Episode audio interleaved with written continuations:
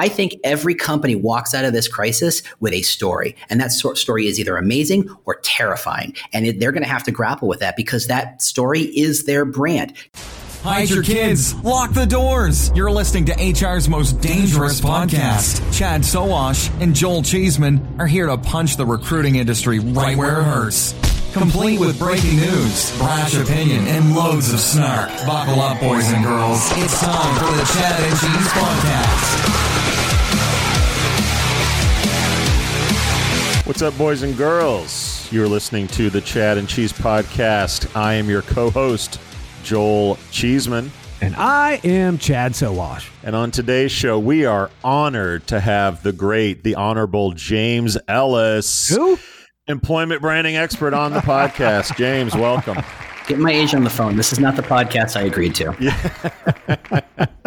That's how we get you. So uh, you're in Chicago, right? It's true. I am in, live in Chicago. Right. What's what's what's the COVID nineteen uh, update from Chicago? I don't know. My wife only lets me go out of the house once a day, or once a week rather, to get groceries, and that's the we hunker down for real. Smart. Yeah. Good for you. Good for you. Yeah. Though I am making my own homemade masks out of T-shirt sleeves. So that tells you the state of America these days. Nice. So James, so so for our few listeners who don't know you, give them, give them the elevator pitch. Okay. Well, first off, what's your problem? Exactly. I mean, how? How? How? I'm asking.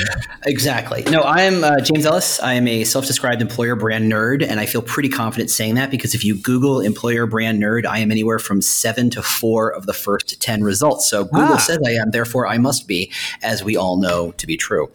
Uh, gosh, I run a podcast called The Talent Cast. I have a weekly newsletter called Employer Brand Headlines. I talk about employer brand. I think about employer brand. I write about it and build and launch and sell employer brand stuff. So really, that's all I do. Hell yeah! Did you research the actual keywords for employer brand nerd to know that you could own those words? Everybody's searching that term. Oh yeah, it's a, it's a hot commodity. If I tried to pay for that, it would be inc- astronomical. No, it was um, it was purely happenstance, as is most of my marketing, where I just refer- realized I was a nerd about this thing, put it in, and then once I went, hey, I wonder how hard it is to find me if I type in keywords, and there I was. I went, well, I guess I own this one now. Let's jump into this real quick because we are hearing left and right from em- employer brand professionals everywhere that employer brand matters more now than ever. My question is, is employer brand even going to matter after COVID? Yeah, that's a great question because, and it starts with this idea of what the heck is an employer brand. And I always joke that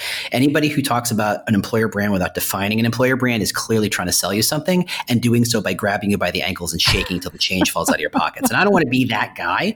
Uh, I'll happily sell you stuff, but well, it's not today. Joel's um, that guy. Yeah. Yeah, Joel is clearly that guy. Excuse me. Pardon me. Take two. So Joel is not that guy. Um, not pandering at all.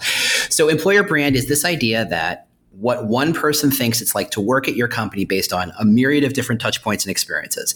Called into customer service, had a great experience. Yay. Um, read a news story that one person sexually harassed another person. Boo. Uh, you know, he has the story that the C E O is screaming at an employee. Boo. All the stuff that happens. Recruiter is a spammer. Boo. Recruiter is great. Yay. All those things kind of add up into a perception of what it's like to work there. And then you aggregate that amongst all of your talent pool, and that's your employer brand. So if that's true, and I'd like to say that it is, not that I invented it or anything, employer brand is a function of what's your culture, what's your leadership, what's your policies, and what's your options, what's competition option set. So if you break those four ideas down, has your culture changed in COVID nineteen? Well, gosh, I'm sitting in my dining room. You're sitting in your various living rooms, I hope, um, and not the smallest room in your house, because if so, I don't want to be on that podcast because we know what happens there. Everybody's in a weird world of hurt. Everybody's on various, you know, t- teleconferencey conversations and phone calls and video chats and all this stuff. And your culture naturally changes because all of the informal touch points around the water cooler, the coffee, the, the, the, the lunch, the pop in on your boss, ask a quick question kind of conversations, hearing when everybody's talking about The Bachelor for whatever reason, or I guess in this case, Tiger King, you know, getting that level of... Is that the secret word? I thank you. Thank you very Joe much. Joe Exotic always gets an applause on okay. this show. Fair enough. Um, I, again, employer branding king. You know, so the culture changes. So the employer brand has to take that into account. So if we if you have to ask the question of what happens next, what happens when this is all over? Do we all go back to the office? Should we go back to the office? If we don't, what happens? So the culture is taking some sort of pivot. So it does impact employer brand. Leadership, how did leadership respond to the, you know, to the, uh, the, the pandemic? Did they say, go back to work and what do you need a mask for? Or do they say, everybody go home, take care of yourself, take care of your families and figure it out. We'll figure it out together. Those things are going to impact your employer brand, to quote one Mark Cuban, who I am loath generally to quote. It's going to impact your employer brand for, for decades.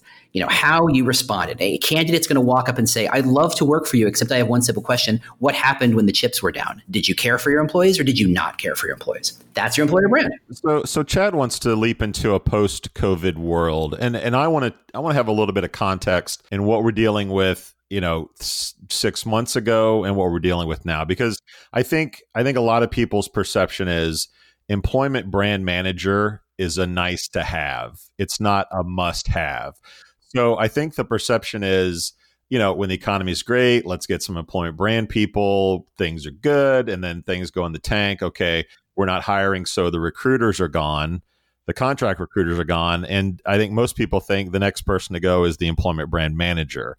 Is that a wrong per- perception or is it correct? If your sense of employer brand is, is just recruitment marketing with a little bit of polish on it, then yeah, probably. If you're not hiring, you don't need that person. That's a completely valid approach. I think it's a wrong yeah. approach because I think it's the wrong way of perceiving the value of that person. Mm-hmm. First off, the reason why we needed employer branding was, yes, it was a function of higher competition. The fact that we were competing with more and more companies, more and more places, more and more times, meaning you needed an edge to compete, and a brand is a great way to get that edge.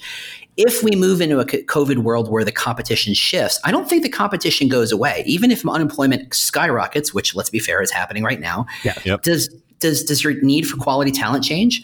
The fact that it's there doesn't mean you're going to take the, the fastest. I mean, recruiting and hiring managers have shown over and over again that even when you bring them three amazing ta- uh, talented candidates, the hiring manager, I don't know, four times out of five says, let's ask for one more person. Maybe there's someone even better out there, right? That's a pretty standard expectation. So employer brand says there's always better talent to find. So maybe this is a chance for your company to functionally level up at different roles to say, okay, we could have hired a brought in a B-level candidate, but now with competition being a little different, we might look for an A-level candidate. Maybe we could bring in someone who might work for one of those big companies. But at the same time, I don't think the competition has shifted that way at all, because two things happen. One, there are industries where that are hiring like absolutely crazy. Pharma, biotech, uh, uh, manufacturing, all these companies that are going to change because of the COVID virus, they're hiring like crazy, which means the competition skyrockets and the talent hasn't shifted, but the competition has. The other element here is that because we're in a more remote friendly world, since this is proven to every H R director and hiring manager and, and, and leader that everybody can get great work done from their dining room and living room, maybe they just stop paying rent. Maybe they just close down the office and everybody works from home, or at least a good portion will. Now, what happens there is that person who is now working from home can now work at any company. And suddenly the number of options they have of where they could work exponentially changes. They could work in Seattle and Florida and Maine and Vegas if they wanted to, if they chose to, which means they can apply to jobs all around the country, if not all around the world, which means the competition maintains a high level, which means you still have to answer that fundamental question of why should someone apply and what is it like to work there? And that's employer brand in a nutshell. So does the E B manager at Applebee's or Chevron move over to Eli Lilly and Pfizer, or do those organizations uh, keep E B managers, but do they focus more on the state of the current uh, employees and the people that are getting fired in terms of keeping Uh, a, g- a good state of affairs with them and making sure that Glassdoor doesn't see an influx of tanking reviews? Like, does the role change, or do they, do they just go to another company? I think the role does change a little bit, but I think the role has been changing for a long time quietly. So if you think of employer brand as purely a top of the funnel, fill the pipeline kind of role, it's a very limited perspective on what the role can do. If everybody knows why they work somewhere, it changes retention, it changes morale. I, I think that if you really embrace what employer brand can do, you don't see it as a recruiting function. You see it as a corporate function, that marketing of the brand is is marketing's job and comms job and employer brand's job and investor relations jobs that are all talking about the same brand seen mm-hmm. through different perspectives. And if that's the case, yes, Applebee's, and I think Applebee's is an interesting co- uh, conversation because, yeah, there's going to be a glut of, of, of cooks and waitstaff ready to get a job the second they start opening those doors. But again, should you be elevating your talent? Should you be looking for better cooks and better waitstaff? Should you be not be willing to take any high school dropout who's willing to deign to fill out that application and say, great, congratulations, you're a busboy, and now eventually you're going to make be a server? Or are you going to take people who are good at this, who love doing it? At the same time, why do people want to stay there? Because the, why people stay there feeds why people want to be there. Here, here's the thing, though. When we have, we just came out of a a candidate really powered uh, environment where the candidates yeah. really, they, they're the ones with the, the big driving. Decisions to make. They want to make the change. They can make the change. Now we're flipping over onto the employer side. And as from a branding standpoint, we were really focused on what? User experience, uh, nurturing candidates, being able to, to, to really focus on trying to, to create that relationship. And now, don't you think that's all going to go away? Because the employers, they have the power and they only really give a shit. They own, employers only really give a shit. And I'm, I'm talking about the vast majority, not all of them, about the experience when they can't find people. When they can find people, they don't give a fuck. They'll pay them less and they don't care what the experience is. Yeah, take thirty minutes to fill out the application. Oh, you don't want to do that? Screw you. You're not going to work here because there's so much talent out there. Don't you yeah. feel like that is what we're going back to? But the talent is out there, but the talent is applying at every company everywhere. So you still have to create an experience as to why. Now, I will quibble, and I will, I think you and I probably agree on this a little bit, that the concept of a candid experience is what you do when you have nothing worth saying. If you have no real good story to tell, you focus on white glove service and speed of application because what the heck, I got nothing else to talk about. I think every company walks out of this crisis with a story, and that story is either amazing or terrifying, and it, they're going to have to grapple with that because that story is their brand. Candid experience, I don't think, is all that important unless you have, you know, a, a crappy story. story to tell. If you talk about how your, I don't know, your C E O said everybody has to go to work. What do you need a mask for? There's no lunch breaks anymore. You know, heck, we can even make the joke about God said we had to keep this store open.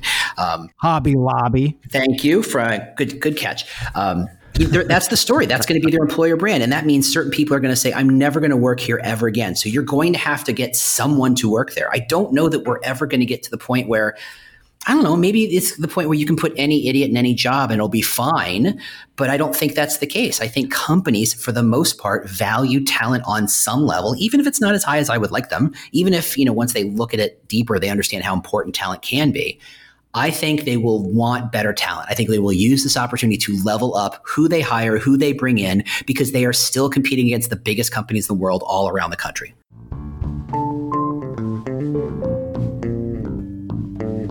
We'll get back to the interview in a minute, but first, we have a question for Andy Katz, C O O of Next. Andy, if a company wants to actually come to Next and utilize your database and target texting candidates, I mean, how does that actually work? Right. So we have the software to provide it two different ways. If an employer has their own database of opted-in text messages, whether it's through their A T S, we can text on their behalf. Or we have over eight and a half million users that have opted into our text messaging at this point. So we can use our own database. We can dissect it by, obviously, by geography, by function, um, any which way. Some and sometimes we'll even parse the resumes of the opted-in people to target certifications. So we really can, you know, dive really deep if they want to hone in on, you know, just give me the best one hundred candidates that I want to text message with and have a conversation back and forth with, versus going and saying I need thirty thousand retail people across the country, and that's more of a, you know, yes no text messaging back and apply. For more information, go to hiring dot next dot com. Remember, that's Next with the double X, not the triple X. hiring dot next dot com.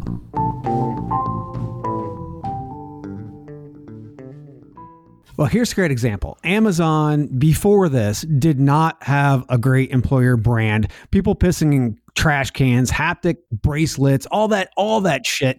Now during COVID, they're the saviors. They have ten locations. They have people that are, they have employees saying, "Hey, we just want to, to work in a safe environment."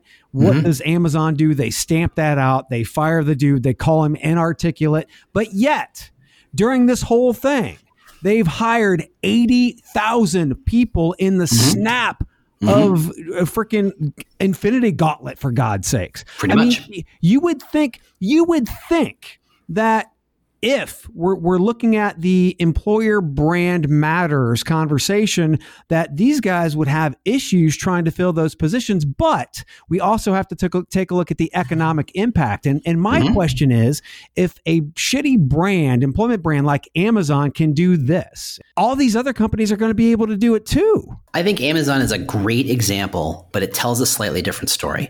Yes, everything you said is factually true. And we can even, many of us remember the article that came out in the New York Times about, you know, what a horrible place Amazon corporate was. Everybody was crying at their desks. Everybody's really brutal. Everybody's obsessive, blah, blah, blah, blah, blah. I remember the time talking to someone at Amazon and saying, "Hey, look, just between you and me, how accurate was that article?" And they said, "It's one hundred percent ar- accurate. We just frame it differently. We see those things as good things. We see ourselves as the kind of people who push ourselves," which to me says Amazon understands a little bigger picture than just how do I put the butts in the seats. Now, to go to your point, yes, all those things are factually true. Yes, those things there are some there are some horror stories that com- comes out of this process for Amazon. At the same time, without Amazon delivering groceries, many of us, more of us, would be sick. More of us would be living with our kids, going, "I don't have a workbook to give my kid to you know to help him or her get through school while we're stuck here." Amazon, on some level, is also the savior as well as the villain, and so they have a very complicated story they can be telling, depending on who who they tell it to. Managing that story, being able to, I mean, think about anybody you've ever dated. They've never been saints. They've always been some good and some bad. And you've had to manage expectations of what's okay. What am I okay with? Are they, am I okay with the snoring in bed? Am I okay with the bad tipping? Am I okay with, what am I okay with in this person? And still lets me feel like a good person for being with them. These are the kind of complicated relationship-driven conversations Amazon, and let's be fair, every company is about to have, and that's still their employer brand. Employer brand just isn't as simple as what's the poster, what's the tagline, what's the hashtag, what's the social post.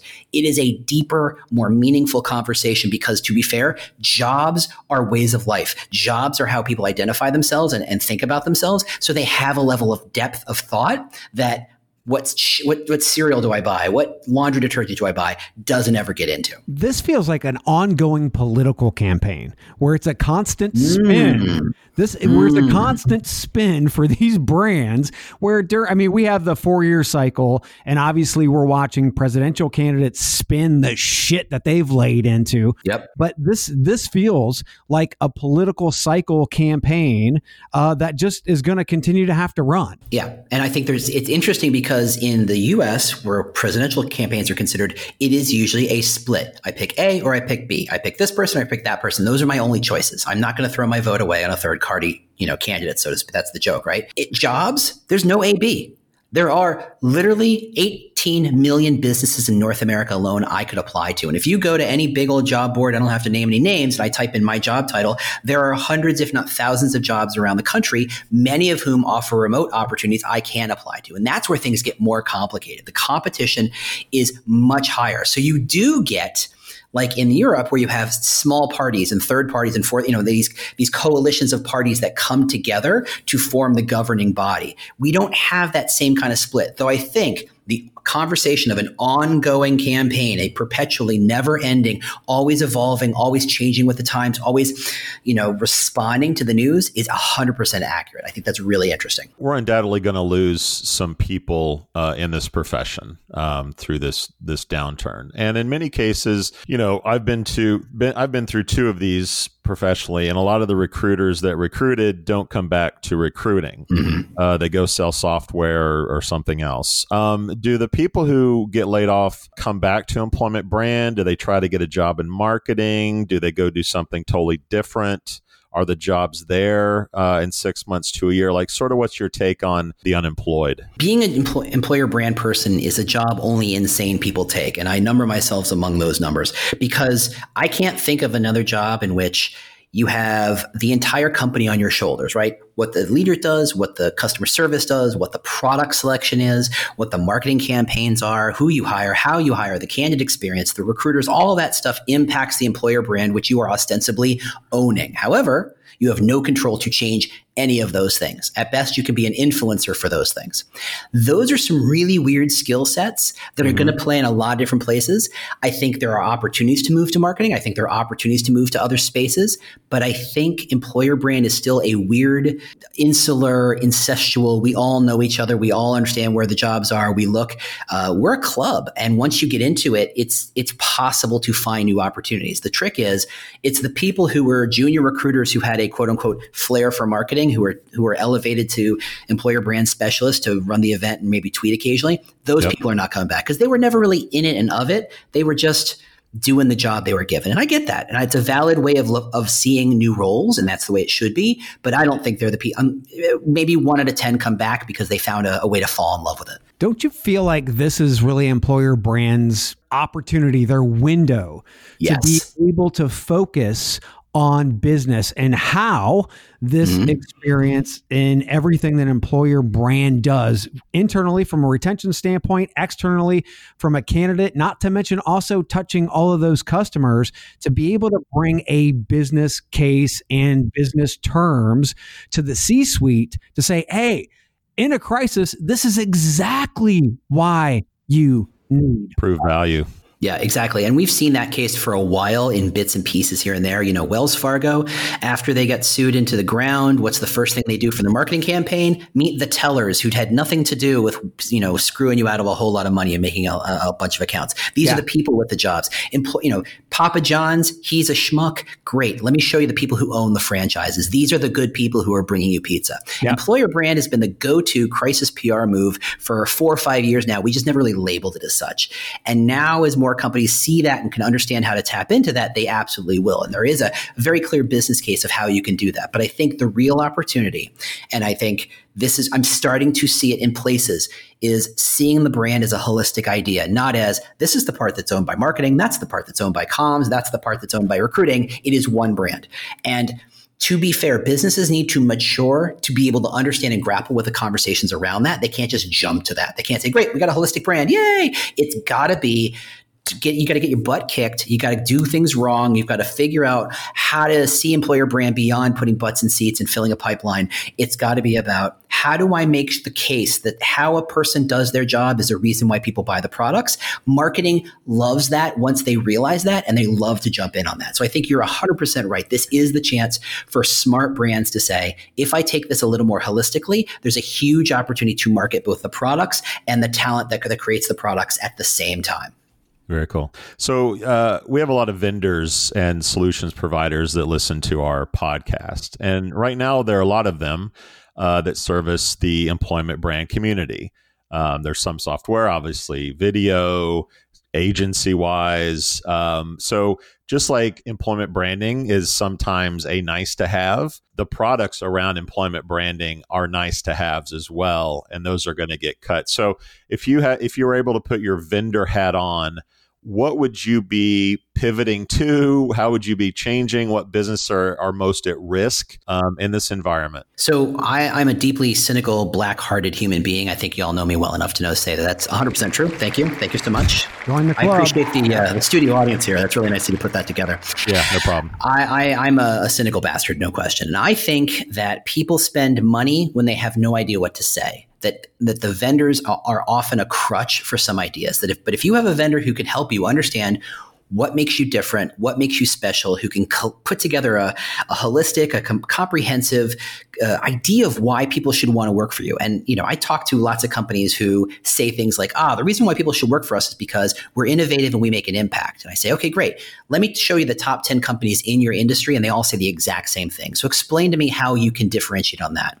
If you have a smart message, the channel selection, the software, the tools, the marketing campaign on top of it, I'm not going to say it's not useful. I'm simply saying a smart, well-understood, well-defined message is the beginning of everything. And if I have no money at all, I focus on my message and how to get it out organically. And then as I get any money or any vendor budget whatsoever, I figure out how to amplify that message. But it starts on what makes you special, what makes you different, how do you tell that story? And maybe it's because I come from a content marketing background that I think that way, that money is secondary, the budget is secondary. That's how I approach it. So I think there's plenty of Like every, every vendor who tells you that they are the employer brand solution is lying to you. They are a employer brand. I think uh, Glassdoor spent a lot of money and a lot of time trying to tell everybody in the business that your rating was your Glass was your employer brand score. And I think we've all gotten, yeah, we've all gotten pretty wise to that. That's not completely true. In fact, they actually have gotten wise to that. They're not talking about that anymore. Anybody who tries to comp- uh, position employer brand as a thing is not right. Anybody who says this is a way to push your message to a given audience, and you that's the exact audience you want to reach, great, spend the money there. In terms of, you know, how you do it and what companies are going to be best positioned to, to do great work, I couldn't tell you. I think it's about, you're definitely going to see some consolidation. I think there are probably way too many players in the space right now, all kind of scrambling for what seemed to be a lot of uh, recruitment marketing budget last year, back when there was a lot of budget. There's not going to be the same kinds of budget. So it's going to be a focus on why, who, who are you, what's the message, and, and the core baseline stuff. Well, James, the reason why this show is so special is because we have special guys like you on answering by, the hard questions. We love just you, like James. This. And by special, you mean on the short bus? That's valid too. Yeah I, don't, yeah, I don't know that you're supposed to say that anymore. But is that, is, okay. is, is that not cool? I don't know. Thank it's God funny. I didn't say it. That's usually reserved for a Cheeseman comment. We got to have James on as a guest way more often. you got you equated me with Joel. Oh, I feel bad. I, you're right. I've made a mistake. I've made a horrible mistake. That, my apologies. All of our listeners who they they're, they're not subscribed to the Talent Cast and they want to learn more about James Ellis and all this cool shit that you do, where would they find you? So the Talent Cast is the talent cast dot com or anywhere you get podcasts. And the newsletter that comes out every Monday morning is called employer brand dot news. Feel free to subscribe. It's a kind of a no-pitch zone. It's really about how do I help the industry and people in it stay smart by distilling lots of news stories into a five-minute read. Really, that's what it's all about. So that's probably the best way. Otherwise, I'm on LinkedIn, Twitter, blah, blah, blah. James Ellis, everybody. Thanks, everybody. Thanks, guys. Excellent, dude. Thanks for joining us. Thanks, guys. We out. We out. This has been the Chad and Cheese Podcast. Subscribe on iTunes, Google Play, or wherever you get your podcasts so you don't miss a single show. And be sure to check out our sponsors because they make it all possible. For more, visit chad cheese dot com. Oh yeah, you're welcome.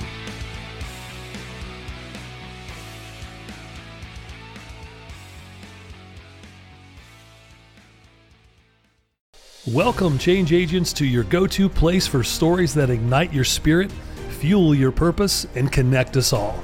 We believe in the incredible power of the human spirit, its boundless resilience, and the inspiration it brings to our lives. On the Driving Change podcast, we'll journey together through the extraordinary yet very relatable experiences of some of the most amazing people on earth. Our mission?